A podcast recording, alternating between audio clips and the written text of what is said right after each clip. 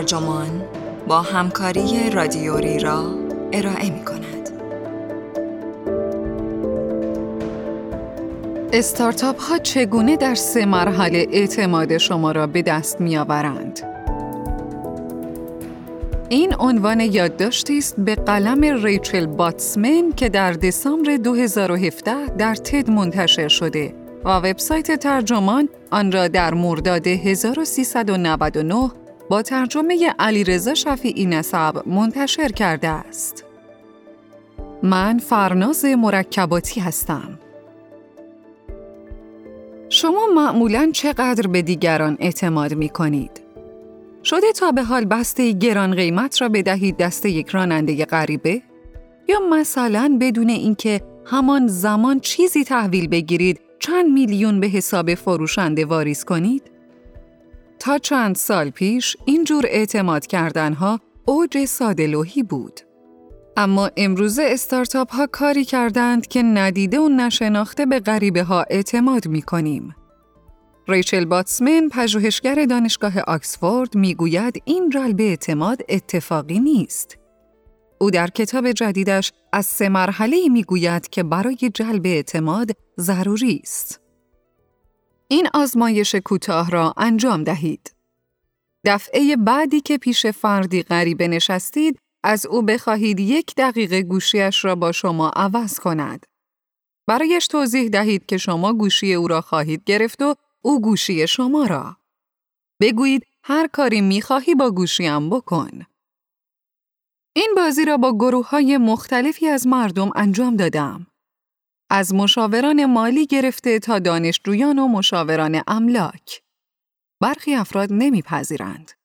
برخی دیگر گوشی را با اکراه می‌گیرند اما صفحه آن را رو به پایین می‌گذارند. افراد انگشت شماری هم با سر وارد آزمایش می شوند و پیام ها، عکس ها و های توییتر را می بینند. برخی حتی در توییتر یا اینستاگرام مطلب پست می کنند. اما در اکثر موارد این کار باعث معذب شدن شرکت کنندگان می شود.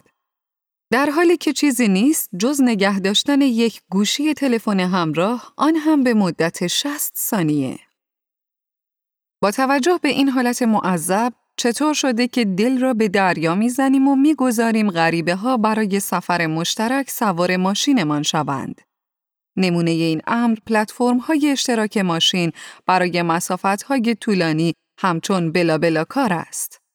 یا در خانه من اقامت کنند. مثلا بازار اجاره خانه بی.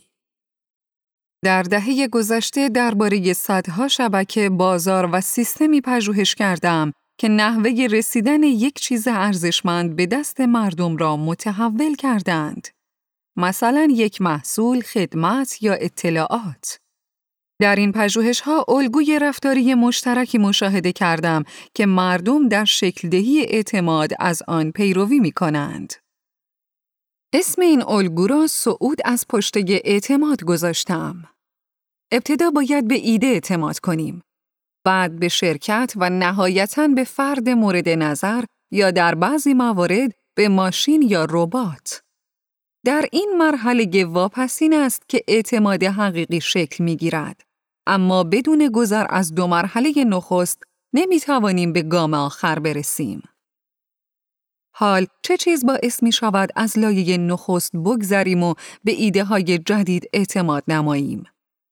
موانعی همگانی وجود دارد که باید بر آنها غلبه نماییم. شرایطی که این امر را میسر می سازد در سه مفهوم کلیدی خلاصه می شود. اصل کالیفرنیا رول فاکتور بمه چمه که مخفف به من چی می‌رسد است و اعتماد آفرینان. اصل کالیفرنیا رول در گروه آشناسازی چیزهای ناآشناست. سوشی را در نظر بگیرید. وقتی رستورانداران آمریکایی در دهه 1960 خواستند این غذای آسیایی را میان ملت آمریکا به محبوبیت برسانند، این ایده ابتدا با استقبال مواجه نشد. چون از نظر خیلی از مشتریان غیر ژاپنی فکر خوردن ماهی خام و جلبک های دریایی غیر قابل درک و چه بسا خطرناک به نظر می رسید. چه چیز رأی آنها را عوض کرد؟ معرفی کالیفرنیا رول که مواد تشکیل دهنده بسیار آشنا و محبوبی همچون خیار، آووکادو و خرچنگ داشت. تقاضا برای این غذا سر به فلک کشید و حالا آمریکایی ها در سال بالغ بر دو ممیز 25 صدم میلیارد دلار سوشی می‌خورند. پلتفرم بی برای همرسانی یکی از صمیمیترین داشته هایمان یعنی سقفی که زیر آن زندگی می کنیم باید ابتدا جلب اعتماد کند. جود انتین مدیر پژوهش بی می گوید باید میان افرادی که هیچگاه یکدیگر را ندیده اند اعتمادی شگرف ایجاد کنیم. پژوهش های زیادی انجام شده در رابطه با اینکه مردم چطور ایده زیربنایی را می‌گیرند. هیچ ویدیویی برای توضیح نحوه کارکرد بی در صفحه اصلی وبسایتشان وجود ندارد. باید پذیرفت که برخی افراد به صفحات درباره ما یا اعتماد و امنیت نگاه می کنند. اما این صفحات نیز پایین صفحه اصلی است. اولین چیزی که در جلو و مرکز سایت بی به چشم می‌خورد یک باکس خالی است که شما را ترغیب به نوشتن مقصد سفرتان می کند. انتین می گوید یکی از روش هایی که مفهوم را به مردم بفهمانیم این است که آن مفهوم را به چیزی پیوند بزنیم که میفهمندش. چیزی که هنگام بازدید مهمانان جدید از سایت می‌بینیم این است که معمولاً سراغ مطالب آموزشی نمی روند. بلکه یک راست به باکس جستجو می روند و جاهای شهر زادگاهشان را جستجو می کنند چون آن را می شناسند. درست؟ مثلا وقتی یک مهمان جدید و ساکن لندن می خواهد به نیویورک برود ممکن است به جای نیویورک لندن را جستجو کند. انتین می‌گوید چون این فردی نگاهی به نقشه نتایج می کند و واکنشش این است که می‌گوید هم که اینطور. خانه این یارو نزدیک من است. همانجا کنار رودخانه. بعد اگر کسی بخواهد می تواند در خانه او اقامت کند. حالا فهمیدم. سایت بی را طوری طراحی کرده اند که این رفتار را بپروراند و کاربران جدید را قادر سازد چیزی را کشف کنند که راحت می‌فهمند. اینکه خانه های نزدیک دیگری مثل خانه خودشان اجاره گذاشته شده است. وقتی این مانع فهمیدم را بگذرانیم مانع بعدی این است که به من چه می‌رسد؟ یعنی همان فاکتور بمه چمه. جامعه شناس آمریکایی جیمز ساموئل کلمن می‌گوید برایش بسیار جذاب است که مردم چگونه تصمیم می‌گیرند به یک ایده جدید اعتماد کنند. پژوهش او اساساً نشان داد که ما بر مبنای ارزیابی مزایا و معایب تصمیم می‌گیریم اعتماد کنیم یا نکنیم. جمع و تفریقی می کنیم ببینیم اعتماد به یک ایده باعث بهبود زندگیمان خواهد شد یا نه. این بسیار بدیهی به نظر می رسد، اما نکته این مهم از آن برمیآید. ما هیچ اختراع جدیدی نمی خواهیم. مگر آنکه بتوانیم آن را بفهمیم. این بدین معنا نیست که باید نحوه عملکرد یک تکنولوژی را بفهمیم. چه تلویزیون در روزگار قدیم و چه زنجیره بلوکی در روزگار کنونی. اما باید قابلیت ها و فواید آن را درک کنیم. تا وقتی این شکاف برطرف نشده دل از داشته هایمان نمی کنیم. جلب اعتماد نسبت به یک تلویزیون چندان پیچیده نیست.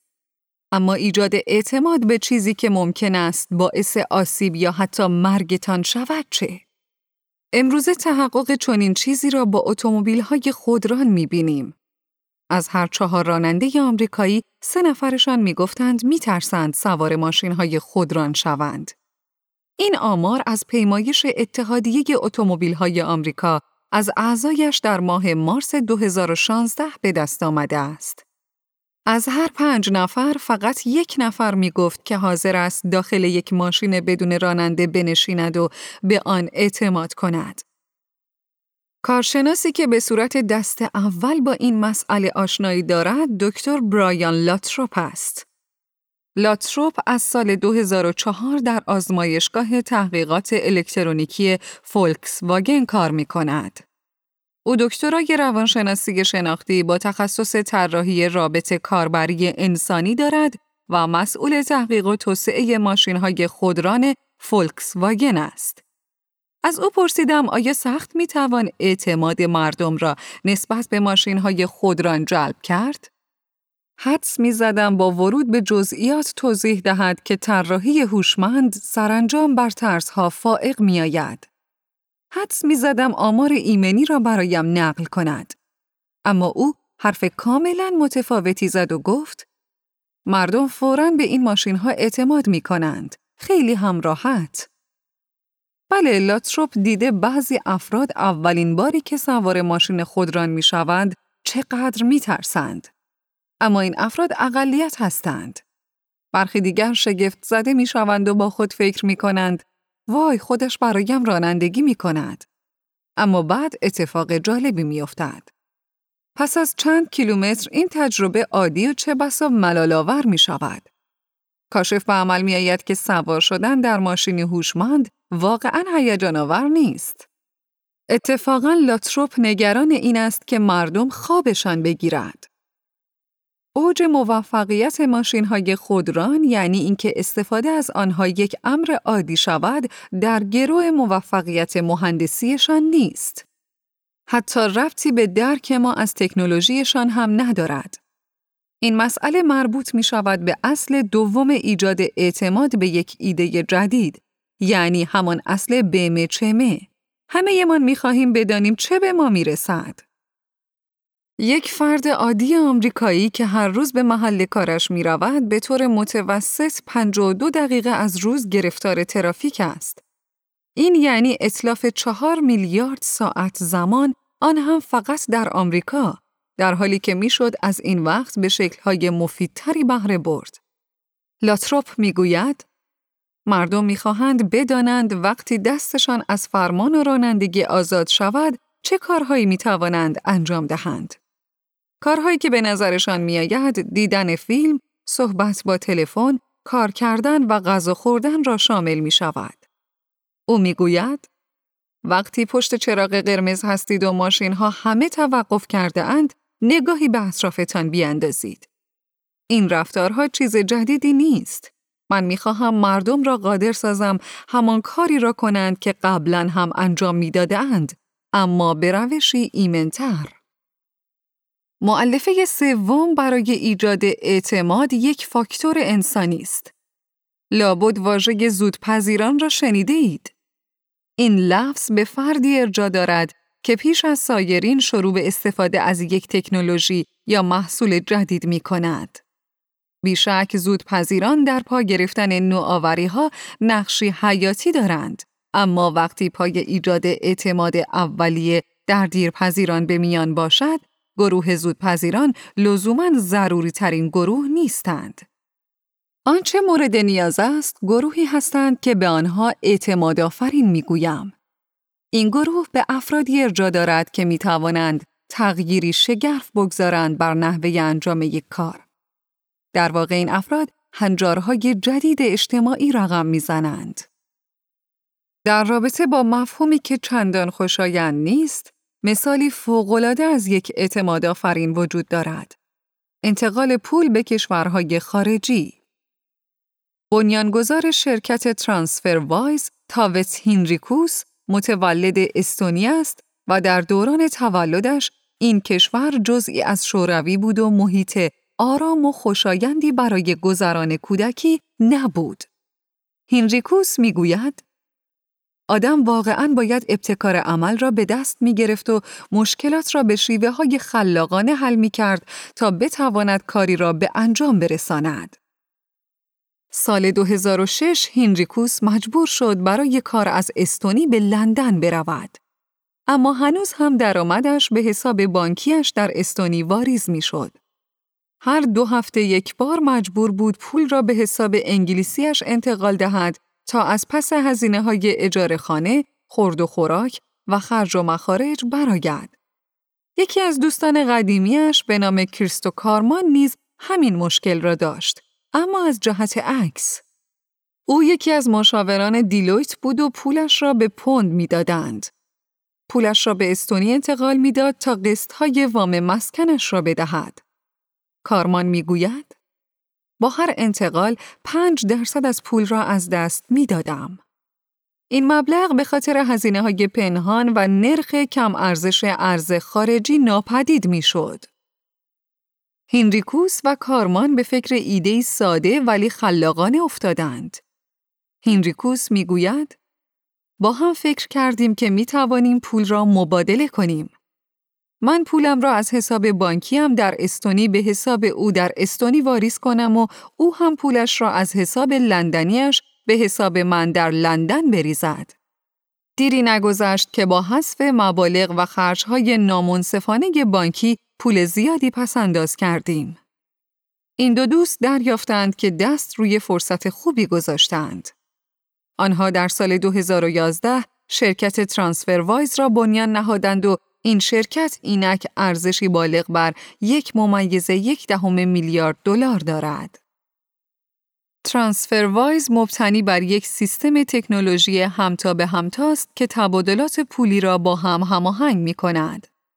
اگر من بخواهم هزار پوند از بانکی در لندن به بانکی در پاریس بفرستم، سیستم دنبال کسی می گردد که بخواهد یورو را به پوند تبدیل کند.